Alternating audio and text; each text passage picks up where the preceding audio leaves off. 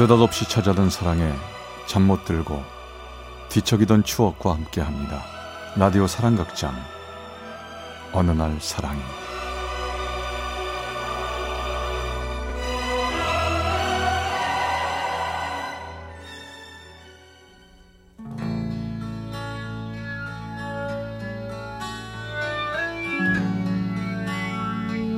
사랑의 체험수기 어느 날 사랑이 제 185화 미스테리한 그 사람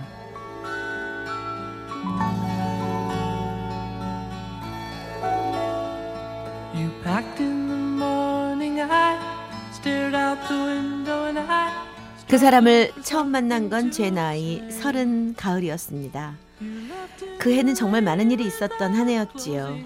새로운 직장에 들어가게 되고 대학 캠퍼스 커플이었던 남자친구와도 헤어지게 되고 정말 정신이 없던 한 해였습니다. 전 결국 부모님의 권유로 어, 선 시장으로 내몰리게 됐고요.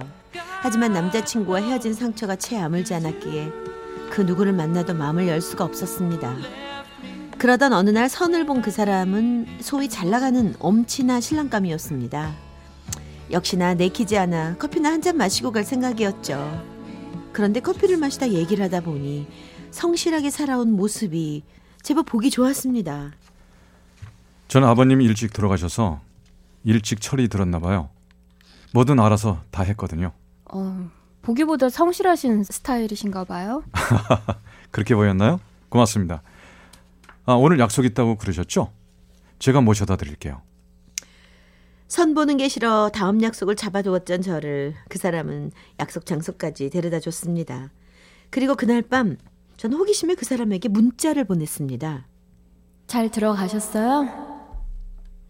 한참 지난 후에 그 사람의 문자가 도착했죠. 우린 인연이 아닌 듯 합니다.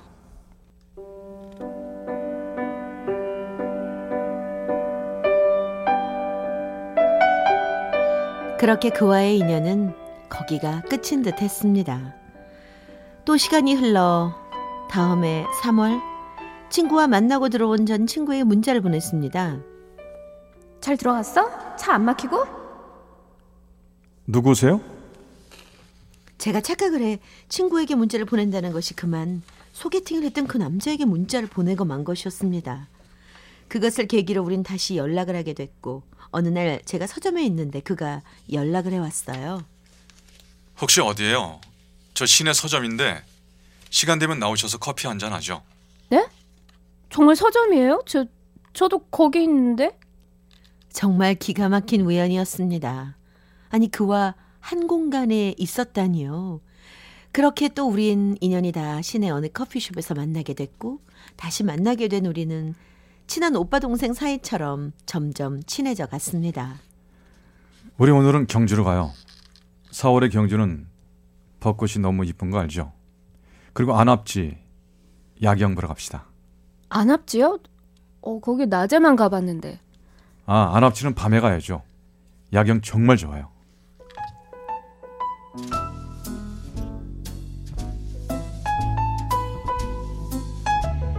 그의 말대로 낮에 버오던 안압지와는 달리 조명이 비치는 저녁의 안압지는 정말 멋있었습니다. 사실 대학 시절 오랫동안 사귄 여자친구가 있었습니다. 근데 참 이상하죠. 제가 청혼을 했는데 그녀가 거절을 했어요. 아, 상처가 컸겠어요. 그리고 나서 여러 번 선을 보다 또 다른 여자친구를 사귀었는데 또 청혼했다 거절 당했습니다. 저랑 좀 비슷하시네요. 20대를 함께 보낸 연인하고 헤어지고 최근 만났던 사람하고도 헤어지고 저도 사실 뭐 얼마 전 또 이별했거든요. 서로 비슷한 처지였던 우리는 그래서 더 가까워지게 됐고 제 마음 속에서 그 사람의 자리가 점점 커져가고 있었습니다. 그러던 어느 날 제가 먼저 말을 꺼냈죠. 우리 진지하게 만나보는 거 어때요? 어, 혜수 씨 마음은 알겠는데 전 아직 누군가를 만날 마음의 준비가 돼 있지 않네요. 우리 조금 더 좋은 감정 가지고 서로 알아보면 안 될까요? 그의 대답은 거절이었습니다. 하지만 서먹함도 잠시 우리는 아무 일 없었다는 듯 예전처럼 돌아갔고 커피도 마시고 영화도 보며 데이트를 즐겼습니다. 그날은 그 사람이 다니던 학교를 거닐다 벤치에 앉아 자판 커피를 나눠 마시고 있었는데요. 갑자기 하늘에서 막 비가 쏟아지기 시작했어요. 어머나 비네? 어, 어, 나 우산 없는데. 아, 아 우산 큰 거 있어요. 이리 와요. 같이 써요.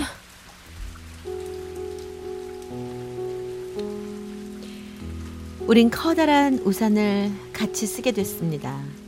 하지만 서로 둘 다 너무 어색해 한쪽 어깨를 우산 밖으로 내민 채 걷고 있었죠.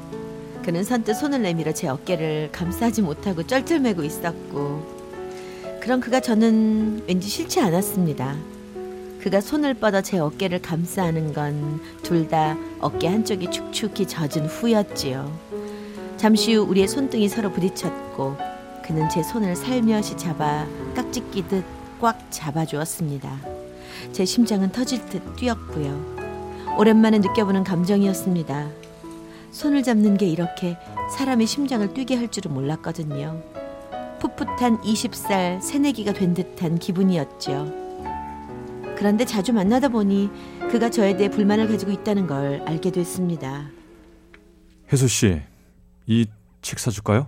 나 요즘 소방기사 공부 중인데 나중에 시험 한번 보려고요. 어, 그래요?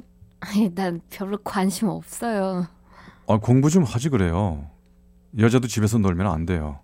나태해지고 게을러져서 열심히 자기 개발을 해야 한다고요.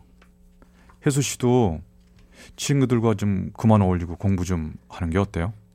아유, 저 이제 공부하기 싫어요. 그냥 이제 좀 재미있게만 살면 안 될까요?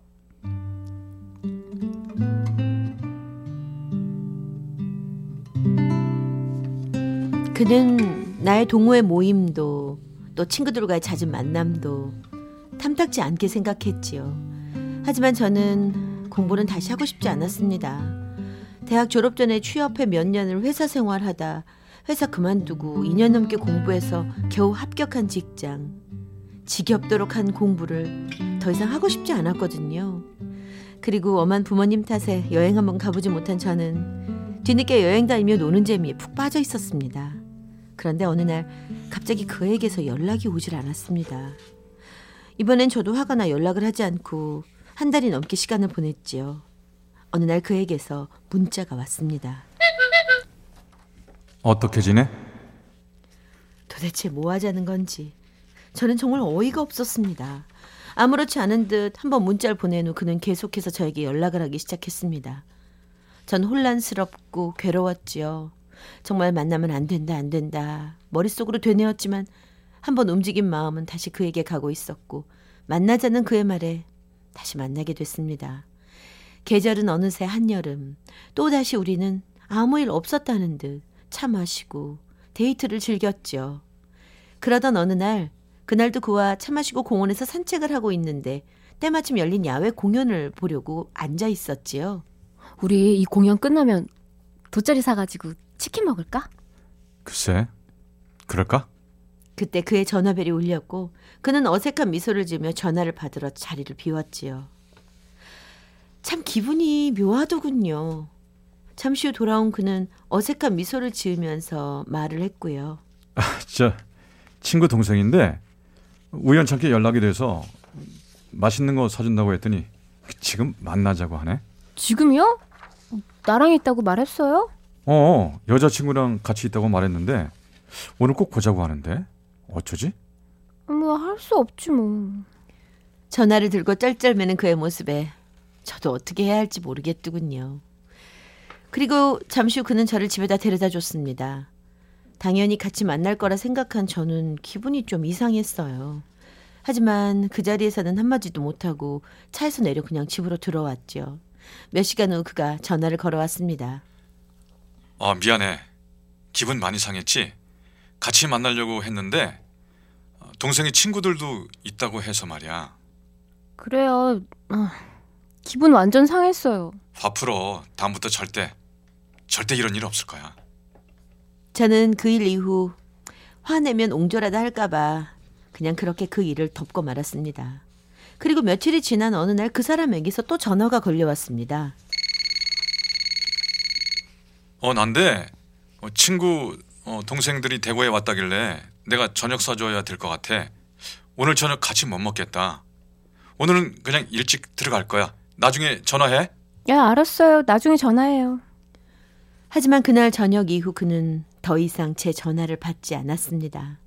다음날 아침에 전화를 해도 문자를 넣어도 그는 어떤 대답도 하지 않았습니다. 혹시 사고라도 난 건 아닐까 하는 불안함에 조바심 내고 있을 때 그에게서 메일이 한 장 왔습니다. 아무리 생각해봐도 너와 나는 어울리지가 않아.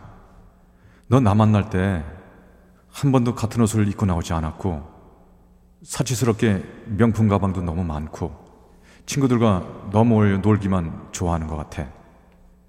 그리고 무엇보다 네가 예전처럼 나를 대하지 않는 것 같아. 우리 이제 그만 만나자.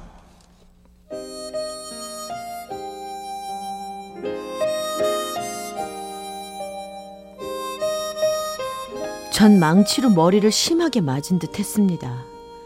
그동안 우리가 보낸 시간은 과연 뭐였을까요?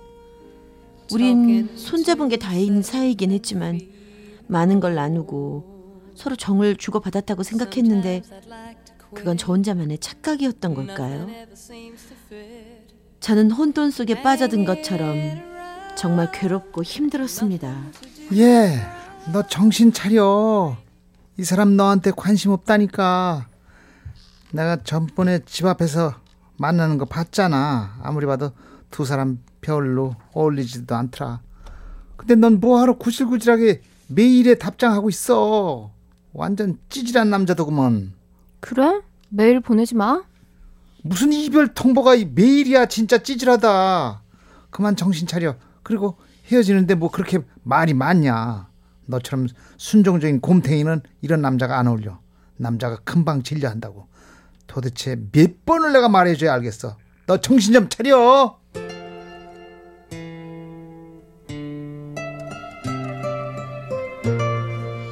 친구의 호된 꾸짖음에도 미련한 저는 그에게 결국 단메일을 보내고 그의 연락을 기다렸지만 그에게서는 더 이상 어떤 말도 들을 수는 없었습니다. 상처받은 아픈 마음을 추스르며 그래 다시는 그에게 흔들리지 않겠다고 다짐했죠. 그렇게 몇 주가 지났을까요? 그에게서 다시 문자가 왔습니다. 오늘은 참 힘든 하루였어. 혜수야, 잘 지내? 또 아무렇지도 않은 그 사람의 문자. 단문자를 보내고 싶었지만 전 연락하지 않았습니다.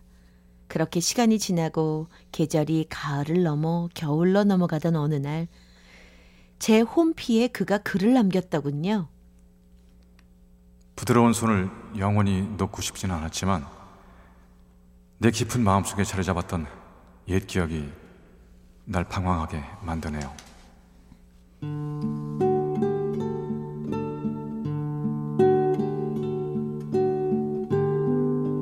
그는 일주일 동안 제 미니 홈피에 계속해서 글을 남겼습니다. 하지만 전 더 이상 답하지 않았고 즐기고 즐겼던 그와의 인연은 드디어 끝이 났습니다. 과연 그에게 저는 어떤 존재였을까요? 그 괴로움과 아픔으로 힘들어하던 저는 누군가를 사랑하고 싶은 마음이 더욱 간절해졌고 결국 진실하고 멋진 지금의 남편을 만났습니다. 하지만 몇 년이 지난 지금도 문득 문득 그 사람이 생각날 때가 있습니다. 하지만 나를 힘들게 했던 그 아픔의 기억도 지금은 모두 아물었고요. 그것 또한 추억의 한 페이지가 되었네요. I could fly to Paris. It's at my beck and call. 대구 수성구의 성혜수 씨가 보내주신 185화 미스테리한 그 사람 편이었습니다.